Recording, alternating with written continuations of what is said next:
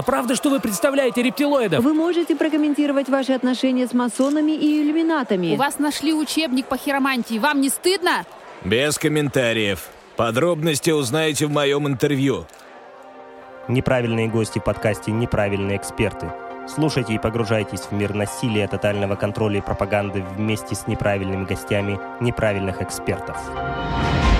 Всем привет! И с вами выпуск неправильных гостей нашего подкаста «Неправильные эксперты». Сегодня мы решили поговорить про работу разных ОНО и НКО в области социальной помощи, которые занимаются очень сложными вопросами. Да, мы поговорим про профилактику насилия, жестокого обращения в семье и запрета торговли людьми с директором автономной некоммерческой организации поддержки инициатив в области семьи, материнства, отцовства и детства «Новый взгляд», психологом с 20-летним стажем, с Ольгой Ярингиной, которая ведет свою деятельность деятельность не в сытой Москве или холодном Питере, а там ближе к белым ходокам и стене Вестероса, в севере России, в Архангельске. Добрый день. Задавать вопросы и делиться историями в этом выпуске неправильных гостей, как всегда, будут социальный психолог Михаил Вершинин, который несколько раз был в Архангельске, ему понравилось, это я, и мой коллега, живущий на Уральском хребте, изучающий местные кланы гномов и не только, социолог Сергей Бредихин. Из полуголодного Челябинска это я.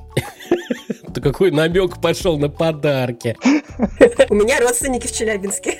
Вот. Везде грибница пустила свои корни. Мы не про запрещенную грибницу. У нас первый вопрос. Почему социальную работу, да и вообще работников, как э, представители НКО, стереотипно считают, что это женская профессия? Это какие-то архетипы к материнству или как? Ну, изначально, наверное, сфера НКО складывалась действительно как социальная сфера. Здесь действительно очень много специалистов, которые принадлежат к женскому полу, и это специалисты по социальной работе, либо психологи, педагоги. Но сейчас в настоящее время очень сильно развивается сфера НКО, и есть мужские организации, в том числе и в нашей сфере организации, которые работают по профилактике домашнего насилия. А есть прекрасная организация М21, мужчин 21 века, которая состоит только из мужчин, и они как раз-таки работают с темной стороной стороной Луны, оказывая помощь и предотвращая насильственное поведение у мужчин, которые применяют насилие в отношении близких. Ну и плюс есть еще советы отцов тоже. Здесь ребята очень хорошие, позитивные, как говорится, они помогают мужчинам изменить такие поведенческие реакции, чтобы сминимизировать или убрать насилие совсем. Поэтому мужские лица тоже есть. А женщины? Почему так много женщин? Это и какое-то наследие Советского Союза или просто женщины более эмпатичны? Возможно, что это про эмпатию, что действительно мы более трепетно относимся к каким-то социальным проблемам, мы э, желание спасти, помочь. Это вот те стереотипы, возможно, да, которые существуют. Например, мы очень долгое время сотрудничали с Советом отцов Архангельской области, и там тоже как бы мужчины радеют за то, чтобы мир и добро все-таки царило в семьях и оказывают тоже поддержку и решают социальные проблемы. А кто обычно работает в НКО? Какой тип специалистов?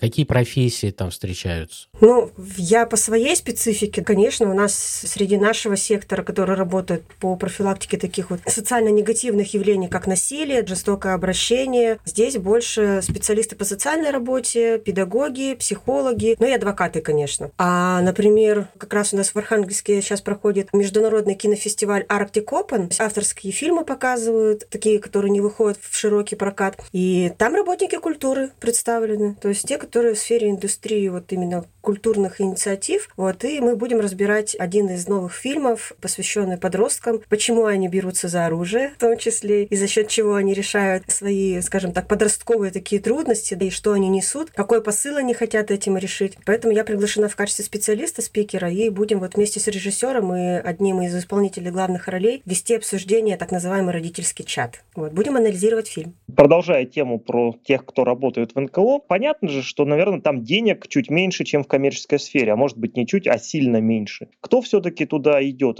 Люди, идущие туда по призванию или люди, которые, не знаю, имеют очень большой жизненный опыт, и для них это личная проблема? Как бы вы охарактеризовали вот с личностной точки зрения? Есть исследование, которое проводилось и в Санкт-Петербурге, и в Архангельске в том числе, научные работы в нашем Северном Арктическом федеральном университете, которые анализировали как раз-таки специалисты, которые работают в сфере НКО. И здесь очень много, конечно же, личностного фактора. И моя история тоже перекликается с этим, что действительно, например, те организации, которые оказывают помощь детям-инвалидам, среди лидеров этих организаций многие имеют, скажем так, свой опыт воспитания ребенка с инвалидностью, с расстройствами аутистического спектра. Среди НКО, которые занимаются профилактикой насилия, тоже, скажем так, что либо близко лежащие какие-то истории среди знакомых, друзей, а бывает и личные. То есть я знаю кризисные центры, где руководители сами вышли из насильственных отношений и, скажем так, что стали продвигать это в сфере НКО, чтобы разорвать этот порочный круг и как можно меньше женщин страдали. Поэтому, да, всегда есть личная история, потому что это по зову сердца действительно. То есть то, что у меня болит, немножко подлечиться той деятельностью социальной. И вот этот социальный эффект, то есть как в плане личностной реабилитации тоже, видимо, работает. Ну, это как нам на психфаке говорили, когда мы учились, были студентами, нам говорили, половина из вас сюда пришла лечиться. Но у вас еще хуже, вы очень опасны для государства, потому что это как раз проявление самоорганизации и той демократии, про которую нам постоянно говорят. Люди самоорганизовываются и делают хорошие социальные проекты для помощи другим людям.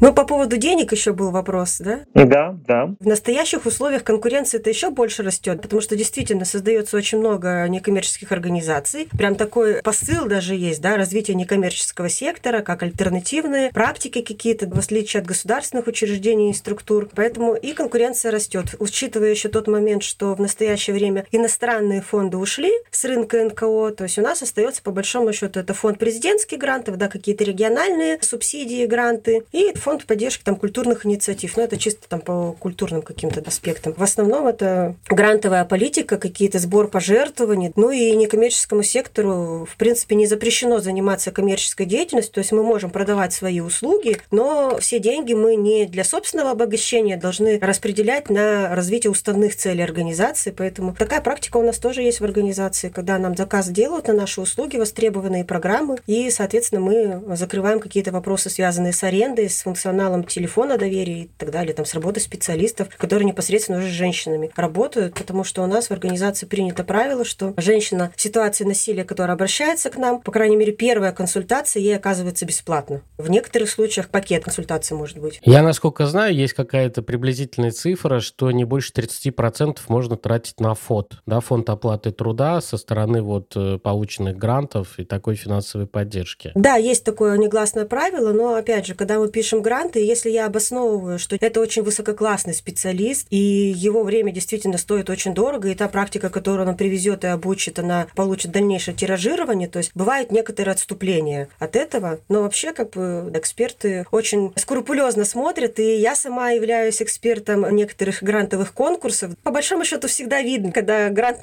написали ради зарплаты, либо действительно на решение той социальной проблемы, которая назрела и которую необходимо разрешить. Есть большое количество вузов, кто готовит специалистов по социальной работе, педагогике, психологов. И насколько они готовы работать в сфере НКО, выпускники этих специальностей? Хватает ли им знаний? И что нужно, чтобы заполнить вот эти разрывы, если им не хватает этих знаний? Тут все зависит, наверное, опять же, да, человеческий фактор играет огромную роль, потому что те преподаватели вузов на тех профильных факультетах той же психологии, если они знакомы со сферой деятельности некоммерческого сектора и знают, какие организации оказывают те или иные услуги, связанные с психологическими на территории там региона или страны, то они знакомят студентов. На практику у меня приходили, то есть у меня несколько сотрудников моей организации пришли в качестве студентов на практику и остались потом в организации, потому что тема им откликнулась, познакомились с работой и захотели именно заниматься этой сферой. Но некоторые преподаватели не знают о нас, то есть мы сами порой приходим в университет и говорим, например, та же там юридическая клиника, которая действует у нас в федеральном университете, мы туда сами приходим и говорим о том, что вот мы бы хотели поговорить с будущими юристами о том, что вот есть такая проблема, как насилие в семье. И это очень специфическая тема, потому что у участников этих событий определенные формируются особенности поведения, которые нужно учитывать в работе. И это не просто уголовное уголовное или административное право. Там нужны определенные подходы. И плюс еще как бы в рамках того действующего законодательства не так-то все просто работает, чтобы защитить интересы там э, женщин, мужчин, детей. Поэтому всегда человеческий фактор. Но опять же, те специалисты, например, которые приходят, безусловно, в нашей организации очень важно это разделение тех ценностей, которые мы заявляем, которые мы придерживаемся. То есть, если специалист разделяет эти ценности, я смотрю по работе, что он действительно как бы там транслирует их, поддерживает, в принципе, не только официально официально декламируя, когда он выполняет рабочую деятельность, а то, что еще связано с личной жизнью, потому что это очень важно, что мы не можем тут... Э, двум богам служить нельзя, поэтому очень важно, чтобы в личностном плане как бы специалист все-таки руководствовался теми ценностями и теми принципами, которые для нас важны. Тогда эти люди остаются. Те двойные стандарты есть, что, дескать, хорошо, там в деятельности НКО я буду говорить одно, но в личной жизни допускать нечто другое, как бы, ну, тогда простите, как бы, что, окей, вы там ищите тогда другое НКО, но нам с вами не по пути.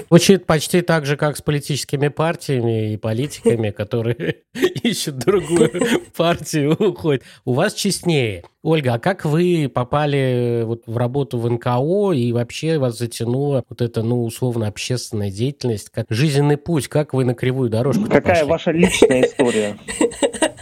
Все дело случая. Вообще, я сама воспитывалась в очень такой гендерно-чувствительной семье, можно сказать. Папа с мамой 56 лет вместе, и до сих пор, как говорится, у них очень такие романтичные отношения сохраняются. Они никогда не делили, кто будет мыть посуду, просто как бы делал тот, кто это мог делать, как бы, да, кто был свободен, скажем. Это были вы. И брат. По первому образованию я педагог, учитель начальных классов. Потом я после декрета пошла как раз-таки переучиться на психолога. И там у нас были пара преподавателей, которые в то время, в 90-е годы, организовали первый кризисный центр в Архангельске. Это был «Мосты милосердия». И они нас пригласили, опять же, да, на стажировку, что, дескать, вот есть телефон доверия, а это же очень такая мощная практика, когда ты человека не видишь и только по голосу оказываешь ему помощь, поддержку и пытаешься разрешить, как бы облегчить его состояние и вообще выстроить какой-то дальнейший жизненный путь, исходя из тех трудностей там, и проблем, с которыми он столкнулся. Плюс это еще был все-таки конец 90-х, начало 2000-х годов. Очень много различных фондов было, э, стажировки различные. То есть к нам приезжали специалисты не только там с э, регионов Российской Федерации, но в том числе и там из Германии, со скандинавскими странами у нас очень было такое партнерские взаимоотношения. И, соответственно, мы как волонтеры телефона доверия имели возможность прикоснуться как бы к этой практике. То есть волонтер за свою работу денег не получает, но мы получали обучение. И это было потрясающе. То есть там с группами поддержки, самопомощи. То есть это вот я все узнала еще там в начале 2000-х, которая сейчас снова как бы набирает виток по организации таких групп людей как бы с теми или иными трудностями. Вот. И когда я стала погружаться в тему насилия в близких отношениях, знаете, как говорится, вселенная притянула, что среди моих знакомых они стали создавать семьи, и я увидела, что несколько моих подруг реально вляпались как бы вот в такие насильственные отношения. Когда одну из моих знакомых на второй день свадьбы муж что-то ему не понравилось, как она ответила, и он ее просто головой вниз в сугроб воткнул, как бы я была этого свидетелем. У меня шок просто возник, и я поняла, что как бы, ну, с этим надо что-то делать. Ну и потом там клиентские истории пошли и так далее. И вот имея опыт таких очень гармоничных отношений в семье, для меня все время было парадоксом, почему у других людей может быть по-другому. Поэтому желание причинить добра, оно легло в основу того, что я вот до сих пор несу свет или стараюсь, по крайней мере, подсветить, где это возможно. Уже интересно, потому что у нас один из первых гостей, Евгений Волков, с кем у нас тоже записан выпуск подкаста «Неправильные гости», он тоже стал заниматься темой помощи людям после работы на психологическом телефонном консультировании. То есть такая кузница кадров, можно сказать. Что происходит сейчас с семейным насилием, жестоким обращением с женщинами и детьми? Вот по твоему мнению, что-то становится лучше или мы скатываемся больше к странам третьего мира? Это недостаток доступности социальной защиты или сложившаяся культура насилия в нашем обществе? Наверное, и те, и другие аспекты, что в настоящее время с темой насилия. Сейчас я заявляю только как не специалист, а просто как Ольга Ярингина, да, как э, физическое лицо. И это только мое мнение. Обсуждение закона, оно замерло. Товарищ майор, просим вас запомнить протокол. Обсуждение закона замерло, потому что сейчас есть более важные задачи, которые государство решает. Это раз. А во-вторых, в 2020 году я была приглашена на телевидение Поморье, наше региональное, вместе с руководителем по работе с участковыми и инспекторами ПДН Управления внутренних дел по Архангельской области. И как раз мы обсуждали вместе в прямом эфире принятие то, что Верховный суд оценил, что те нормы законодательства и те статьи, которые у нас есть, связанные там с легким причинением вреда здоровью, со средним, это там 111, 112 там статьи Уголовного кодекса, они частного обвинения. И это значит, что женщина, которая пострадала, то есть избили меня, унизили, оскорбили, там еще что-то, причинили какой-то вред, я сама должна доказать в суде, что я являюсь пострадавшей. То есть я сама собираю всю доказательную базу, и государство в этом плане не назначает ни следователя, никого. И, соответственно, Верховный суд даже проанализировав эту практику, что почему большая часть женщин не доходит, потому что, учитывая тот факт, что мне становится страшно жить дома, и дом перестал быть безопасным местом, то есть я все время такой в перманентной тревоге присутствую, и тут я все-таки должна рационально подходить, отставив в сторону эмоции, хладнокровно собирать все доказательства, спрашивать соседей, приглашать их в суд, чтобы они выступили свидетелями и так далее. Естественно, что у женщин на это ресурсов нет, и они, как правило, бросают это. И если еще они не находят поддержки где-то вот в некоммерческих организациях, либо в государственных кризисных центрах, то они один на один остаются и пополняют статистику. То есть этот механизм насилия, колесо, скажем так, запускается, и, соответственно, насилие всегда имеет тенденцию к эскалации. И если это уже запущено, то мы можем сталкиваться с более тяжкими телесными повреждениями потом. Это все усугубляется. И, соответственно, Верховный суд оценил это и, скажем так, внес предложение о том, чтобы эти статьи все-таки сделать частно-публичным обвинением. Да, заявительный характер сохраняется, то есть женщина сама заявляет, то есть и таким образом мы сохраняем семейные ценности, что, дескать, государство не лезет в институт семьи, но заявительный характер есть, но после принятия заявления женщина уже не может его отозвать. Тут уже присоединяется государство и начинается расследование, то есть как раз-таки следователь назначается, да, и прокуратура проверяет потом законность принятых решений, и дело уходит в суд. Внесены эти изменения пока не были, пока это только рекомендация Верховного суда. Поэтому пока мы живем в той системе, что в 2017 году еще известно там, да, Елена Андреевна Мизулина выдвинула законопроект о декриминализации побоев, дабы это сохранение семейных ценностей. Ну, для меня, опять же, это странно, да, что как бы, ну, вот как можно, что если в семье тебе причиняет боль, ну, какая это же ценность? Парадокс некий. Но только если это прогнившая западная семья, у которой БДСМ и которым нравится боль, но это редкость, э, больше как исключение. Да. То, что вот сейчас административное наказание будет служить сдерживающим фактором, ну, на бумаге это красиво как бы смотрится, на практике мы все-таки сталкиваемся с другим. Опять же, чтобы административному наказанию подвергнуть партнера, который причинил мне боль, это опять же я должна сама выйти в суд. Как правило, практика по стране штраф от 3 до 5 тысяч, хотя э, в статье закона есть до 30. И если в течение года фактов не случается, то, скажем так, что с него снимается как бы эта административка, и вот раз в год, в общем, можно бить близкого человека. Тебе все время будет административное недорого, наказание. Недорого, недорого, без смс и регистрации. Поэтому пока так. Ну и плюс еще есть особенности, что побывав на стажировках, в том числе и за рубежом, во многих странах все-таки те сотрудники полиции, которые расследуют и занимаются профилактикой семейно-бытового насилия, они имеют, по крайней мере, специальную подготовку, не учитывают вот эти вот психологические последствия, которые формируются, что ей страшно об этом говорить, потому что, ну, полицейский-то ушел, а она-то осталась. Система убежища у нас тоже не сильно развита, чтобы женщина куда-то в ночной рубашке могла убежать и спасти свою жизнь и жизнь своих детей. У нас, как правило, правило, это только полицейские, дай бог, если они имеют юридическое образование, это опять же не обязательно. Участковый может не иметь юридического образования, а какое-то другое среднее, и работать в полиции. Главное, чтобы армия была пройдена. Соответственно, они как бы не понимают, почему она вчера написала заявление, сегодня она хочет его простить. Она не хочет простить это как бы сфера ее контроля. И она думает, что если она пожалеет его, то он пожалеет ее. На самом деле это не так. Поэтому сотрудники полиции тоже не всегда эмпатично и сочувственно подходят к пострадавшим. Ну и говорят, что, дескать, а что ты его довела-то? Так, то есть такое victim blading, формирование чувства вины,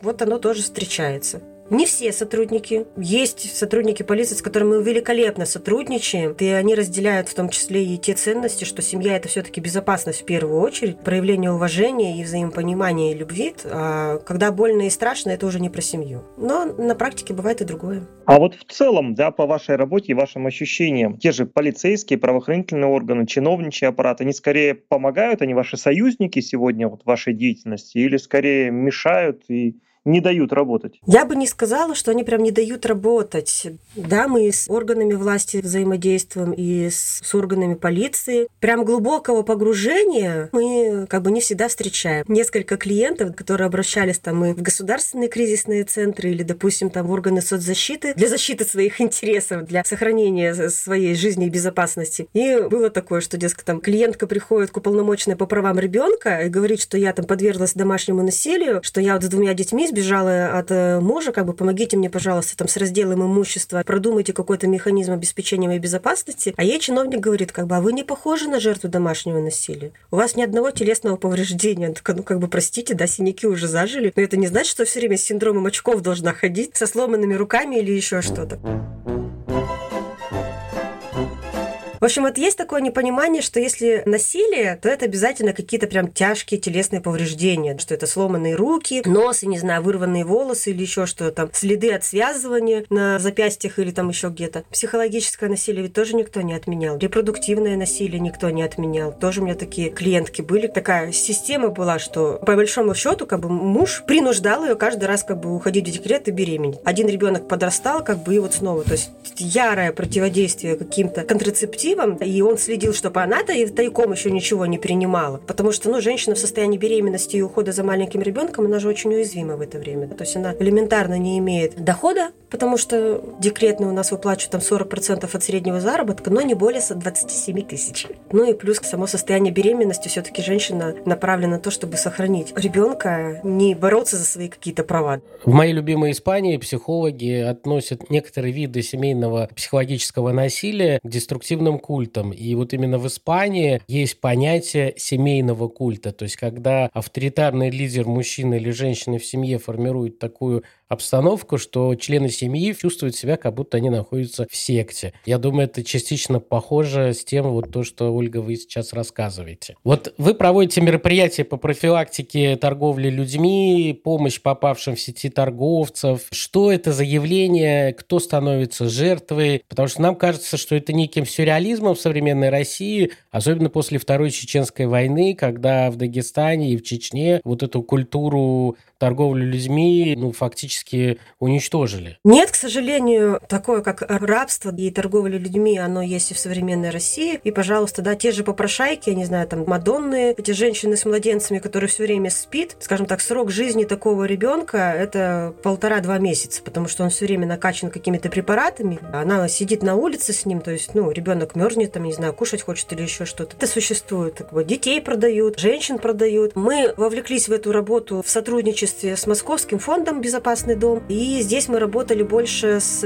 выпускниками и воспитанниками детских домов, потому что, опять же, это очень уязвимая аудитория. И если в системе современных детских домов задумались уже о том, что как бы социальные навыки нужно развивать у детей, оставшихся без попечения родителей, потому что, ну, чай им сладкий наливают, да, то есть они могут даже понять, что сахар нужно отдельно класть в чай и различные другие вещи, что там оплата коммунальных услуг, что если тебе квартиру выделило государство как сироте, то это не значит, что ты просто можешь в ней жить, не нести никакую ответственность. Если вот в этом плане такие социальные навыки развивают, то некую чувствительность к тем вызовам и тем трудностям, которые есть в социуме, с ними об этом не говорят. И здесь как раз перекликается, потому что, ну, торговля людьми – это тоже про насилие. Ну, вряд ли кто-то, да, захочет, как бы, поторгуйте мною. То есть это, естественно, что это принуждение, и это про насилие. Поэтому здесь мы говорили как раз-таки о безопасном трудоустройстве, и это очень показательно было, когда выпускникам детского дома мы давали вырезки из газет, что, дескать, оцените, какое рекламное объявление о работе как бы стоит расценивать, там рассматривать, а какая опасность вызывает. 98%. Там, может быть, из группы 15 человек, может быть, у одного сомнения возникли, все остальные откликнулись, да, что, дескать, там оплата ежедневная, предоставляется охрана, отдельное проживание и так далее. То есть, ну, для нас с вами примерно понятно. То есть, это, ну, проституция, скорее всего, потому что, как бы, если требуется охрана, там, да, причем же девушки, как бы, там, от 18 до 35 лет принимаются, там, или еще что. А они, как бы, о, классно, смотрите, как бы, меня друзья, ну, как бы удивили, потому что я эти вещи не понимал. То есть, например, были объявления, ищут СММщиц, у которых личный блог, который умеет снимать видосы, и оплата каждый вебкам. день. Да, вебкам-модели, все остальное. То есть, и такие же. И мне знакомый говорит, да ты чего, говорит, Миша, это, говорит... Я говорю, что за странный интернет-маркетинг? Они, это не интернет-маркетинг. Гораздо более такая темная э, сфера экономики. Да, и то есть вот с развитием цифровых технологий тоже мы с этим знакомили девушек, юношек, как бы, ну не только воспитанники, еще и студенты были, что действительно попасть-то в это легко, выйти потом как оттуда, то есть ты постоянно должна, то есть, ну, там, э, определенная система, да, штрафов существует и так далее, ну и плюс тебя постоянно еще будут э, шантажировать тем, что как бы вот такая сфера занятий будет в публичное поле выброшена, и все узнают, чем ты занималась. А вы сталкиваетесь с противодействием, ну, со стороны вот этих криминальных структур, что вы фактически разрушаете им их бизнес? Или у вас, как у нас часто с сектами бывает, что мы отбиваем так мало людей от сект, что мы фактически отбиваем э, слабых овец и не влияем на продажи сект особо? Именно там с какими-то криминальными структурами, которые там занимаются торговлей людьми, а с этим мы не сталкивались, да, потому что, ну, скажем так, что это не основное направление деятельности, да, то есть мы к этому прикоснулись и стараемся продвинуть это и передавали, опять же, специалистам те техники и методики, э, по которым важно работать, да, и какие вопросы важно обсуждать с подростками, с молодежью, дабы уберечь хотя бы одного, там, ну, хотя бы минимизировать попадание в эту сферу. Поэтому с такими нет, а вот то, что касается семейно-бытового насилия, ну, здесь, да, как бы угрозы были от разъяренных мужей, что вот там верните мне жену, и вы там разрушители семейных ценностей. Ну, скажем так, что у нас на севере такие радикальные организации, как мужское государство, запрещенное, по-моему, теперь в России, да, не столь ярко вели свою деятельность, а вот, например, там коллеги из средней полосы, они чаще с этим сталкивались. Нас никто на вилах не выносит, и анафеме никто не подвергает.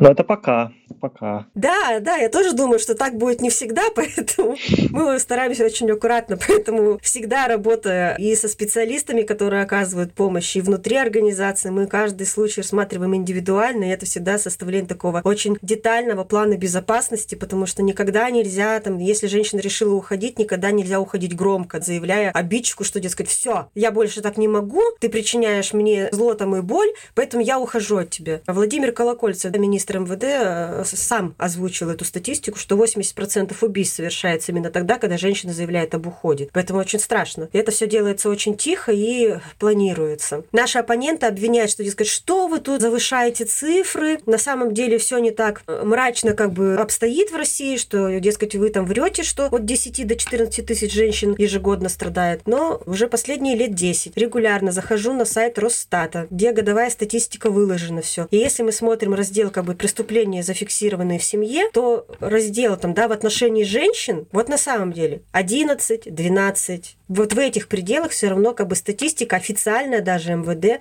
она существует. С учетом даже того, что ее считают заниженной. Да, потому что, опять же, преступление в семье, вот на домашнее насилие, ну нет такого вида, отдельно оно не выделяется.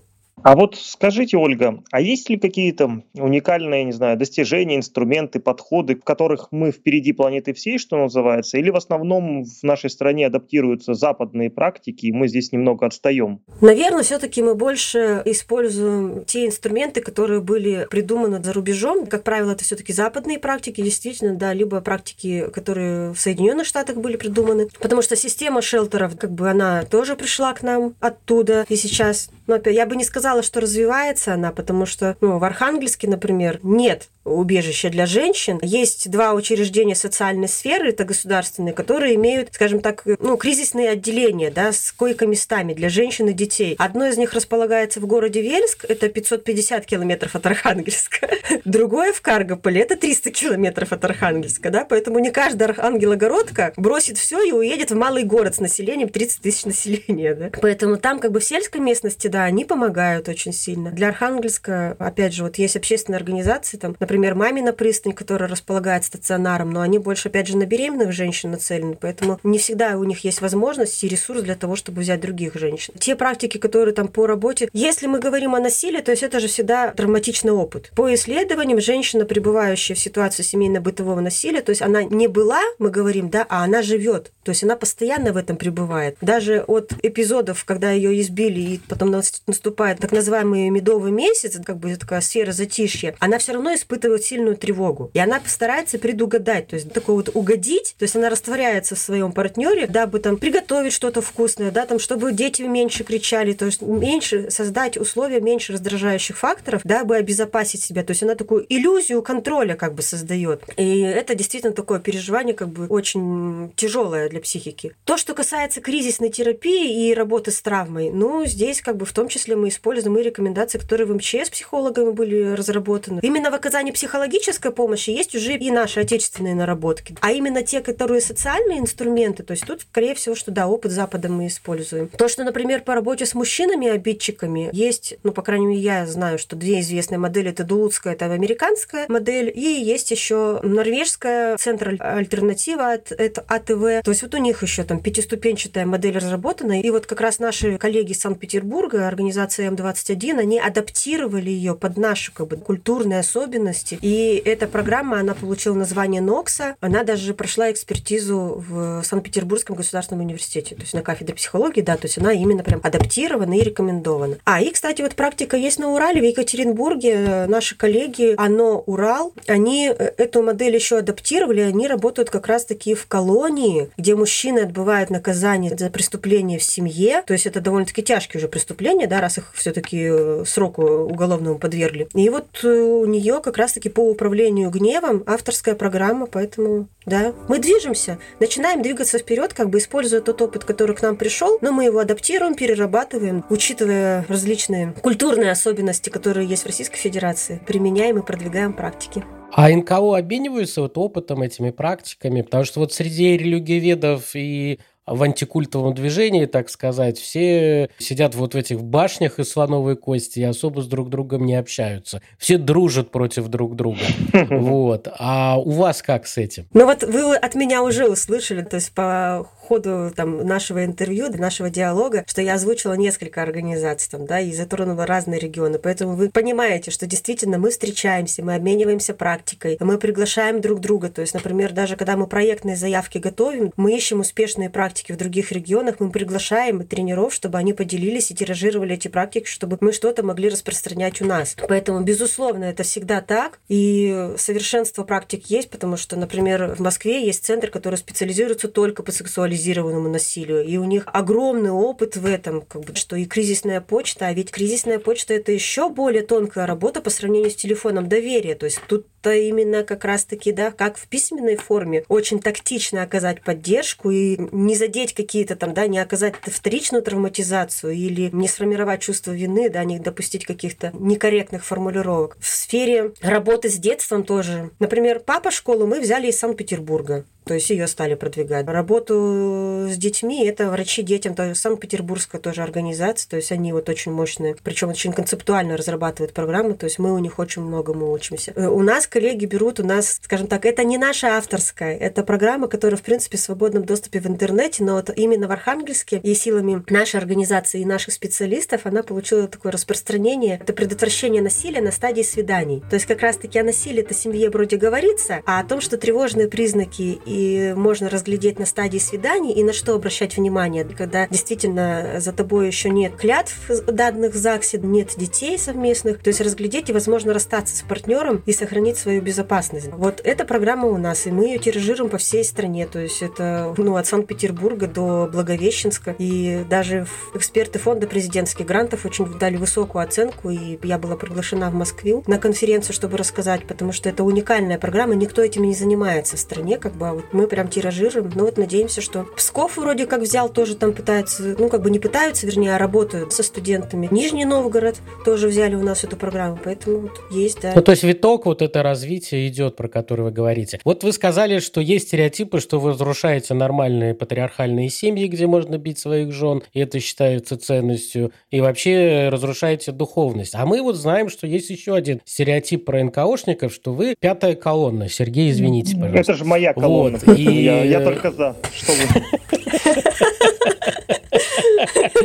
Сталкиваетесь ли вы вот с этим стереотипом, что вот это НКО, общественная деятельность, это все западное, это все ЦРУ, нам это не нужно? Наша организация, там и я выстраиваю работу все-таки на территории Архангельской области больше. Поэтому здесь у нас, ну, Поморье, оно вообще такое самобытное очень, да, Михаил, вам ли не знать, поэтому здесь у нас такого нет. Опять же, у нас очень сильный ресурсный центр, Гарант, который является как раз для НКО такой зонтичной организацией и развивает этот сектор, поэтому руководитель центра центра «Гарант» Марина Михайлова входит там и в фонд президентский грантов эксперта, да, и входит в совет директоров фонда Потанина, поэтому ее, скажем так, рейтинг очень высок. И здесь у нас к НКО относятся очень уважительно. И власть, и все, как бы, и гражданские конгрессы у нас проводятся, когда НКО съезжаются там со всей страны, мы делимся, опять же, практиками. И нас приглашают и в общественные контроли, и различные, да, то есть, ну, прям власть нас любит. скажем так, да, что очень... Ну, это очень хорошо, потому что вы фактически помогаете не очень эффективным государственным социальным системам там оказывать помощь и делаете это дешевле, чем если бы это делало государство. То есть там социальную рекламу, когда мы размещаем, тоже было, что вот расскажите, то есть вплоть до того, что мы там губернатору представляли нашу социальную рекламу. В общем, как-то здесь у нас такой пиететом прям мы пользуемся, да, и как бы так очень уважительно к нам относится. От коллег э, в других регионах, например, опять же, то, что касается юга России, России. Вот там, когда, когда сталкиваются интересы НКО, работающие с темой насилия и казачества, там, да, у них сложнее все идет. Там действительно они засланцы какие-то. Не мешайте нам бить жен, говорят казаки. Нет, я читал одну интересную книжку про семейное насилие в дореволюционной России. Это на грант какой-то северной европейской страны было написано. И там про Поволжье, про Поморов, про северные регионы и про несколько регионов с юга, в том числе отдельно про казачество. Вот у казаков семейная измена – это отдельная проблема всегда была. И когда он возвращался из похода, который мог длиться там по 11 месяцев для охраны границы, и он задавал вопрос жене там перед огнем там семейным этим, типа ты мне изменял или нет? И если она как бы говорила да, он ее пару раз там ударял и бил и чуть-чуть и все. А если она говорила нет, но потом узнавал, что она ему изменяла, то, извиняюсь за выражение, резали ремни. Это считалось на спине резать ремни у казаков э, в те времена справедливым наказанием жене, которая обманула мужа. Поэтому представляю, почему у современных казаков подгорает от этого. То есть свои уникальные практики у казачества есть. Вот, Ольга, такой вопрос. Даже в разговоре с вами мы видим, слышим, что вы очень позитивный человек, а готовы и пошутить, и как-то с иронией отнестись к тем сложным вещам, о которых мы говорим. Но как вам удается не выгорать от такой работы, от тех трудных проблем, с которыми вы постоянно имеете дело? Ну, во-первых, опять же, опыт работы, то есть э, начиная со студенческих времен, когда ты погружаешься в эту тему, и благодаря благодаря тем педагогам, которые нас сопровождали, и там, да, специалистам кризисного центра, вопросы профилактики и психогигиены, эмоционального выгорания не поднимаются всегда. Да, ты отслеживаешь свои ощущения, там, что иногда даже там с помощью тестов как бы проходишь, потому что как бы определить все-таки, да, какая грань, там, какая степень выраженности уже тех или иных симптомов. Ну и плюс как бы это тот принцип, которому меня научили, опять же, в работе кризисных центров, что ты не можешь оказывать помощь, если ты не умеешь ее принимать. Прежде чем кому-то предлагать что-то, да, и говорить, что, дескать, вот важно сделать, что для спасения сохранения жизни важно следовать такому-то алгоритму. Ты для себя тоже прими, для сохранения себя тебе тоже важно сделать определенные шаги для того, чтобы оставаться в ресурсе. Иначе действительно там, да, что ты выгораешь, ты к людям начинаешь относиться очень формально, ты не видишь за человеком э, индивидуальную историю, ну и качество твоей работы просто ты отпугиваешь клиентов, потому что они не чувствуют этого включенности и эмпатии от тебя. Все формы, что существуют, профилактики эмоционального выгорания, как говорится, мы все используем. Я строго слежу за тем, как у меня специалисты работают на телефоне доверия, то есть вот этот график отслеживается, да, чтобы переработки по часам не было. Потому что, ну, были у меня сотрудники, которые там, ой, да я могу смену взять, да давайте я там еще... А потом ты понимаешь, что все, ее уже начинает тошнить элементарно от каждого звонка, она вздрагивает. Так, такого больше не практикуется. Безусловно, мне повезло с семьей, то есть и родители, и муж, и дочь как бы разделяют и важность, и очень ценят то, чем я занимаюсь, и поэтому семья для меня тоже огромный ресурс, как бы муж оказывает поддержку, иногда бывает, что там после тяжелого клиента я прихожу домой, говорю, слушай, я так порыдать хочу. Он такой, все, понял.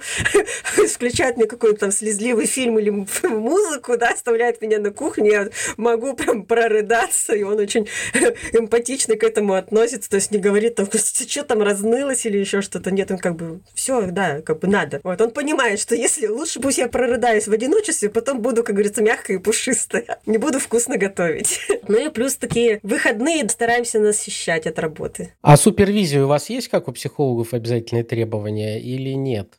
Безусловно, да. Более того, как бы мы вот э, сетью кризисных центров мы как раз-таки распределяем, да, и мы нанимаем супервизоров для того, чтобы разобрать какие-то сложные случаи в практике. Ретриты периодически собираемся, устраиваем сетью.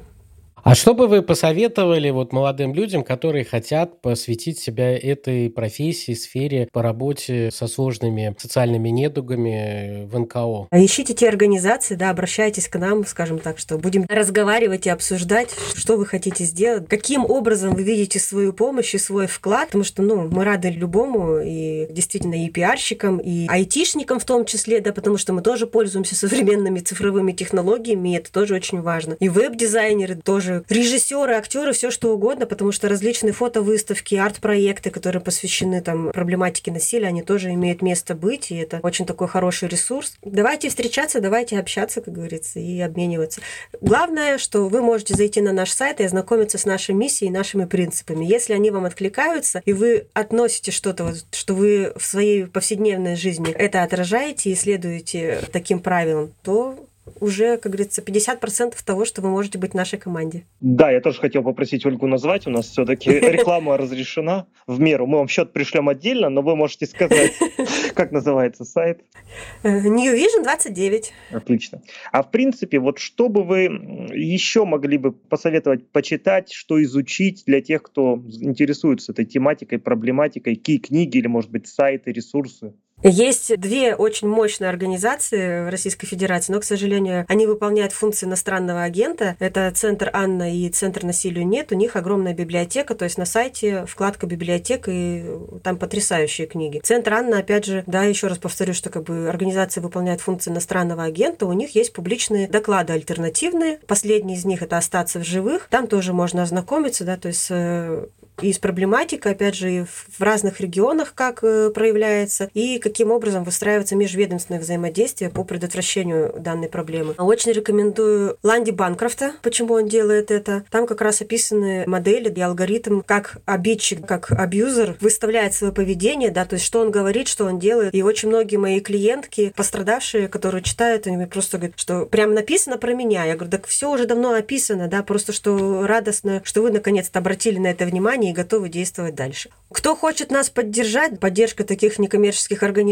что тема насилия неприятной темой работаете, бездомным кошечкам или собачкам гораздо приятнее помогать, да, чем тут как бы теткам, которые там сами довели своих мужиков. Но тем не менее, если вы откликнулись, если вы разделяете то, что семья это в первую очередь безопасность и взаимоуважение, то можете нас поддержать через фонд «Нужна помощь». Там есть ссылка, и оформить можно пожертвования как разовые, так и постоянные. Каждая копейка, каждый рубль, который вы нам перечислите, это, возможно, спасенная жизнь и безопасность детей. Спасибо, что дослушали выпуск подкаста до конца. Мы хотели вам показать, что даже среди НКО и общественников есть много сложных и темных тем, которые требуют нашего внимания и поддержки. Мы очень надеемся, что в вопросах волонтерства и готовности помогать финансово НКО мы станем похожи на прогнивший и тлетворный Запад. А пока оставайтесь людьми с развитой эмпатией, крепкой крышей и наличием временем слушать наших гостей подкаста «Неправильные эксперты». Пока-пока. Пока-пока. Пока.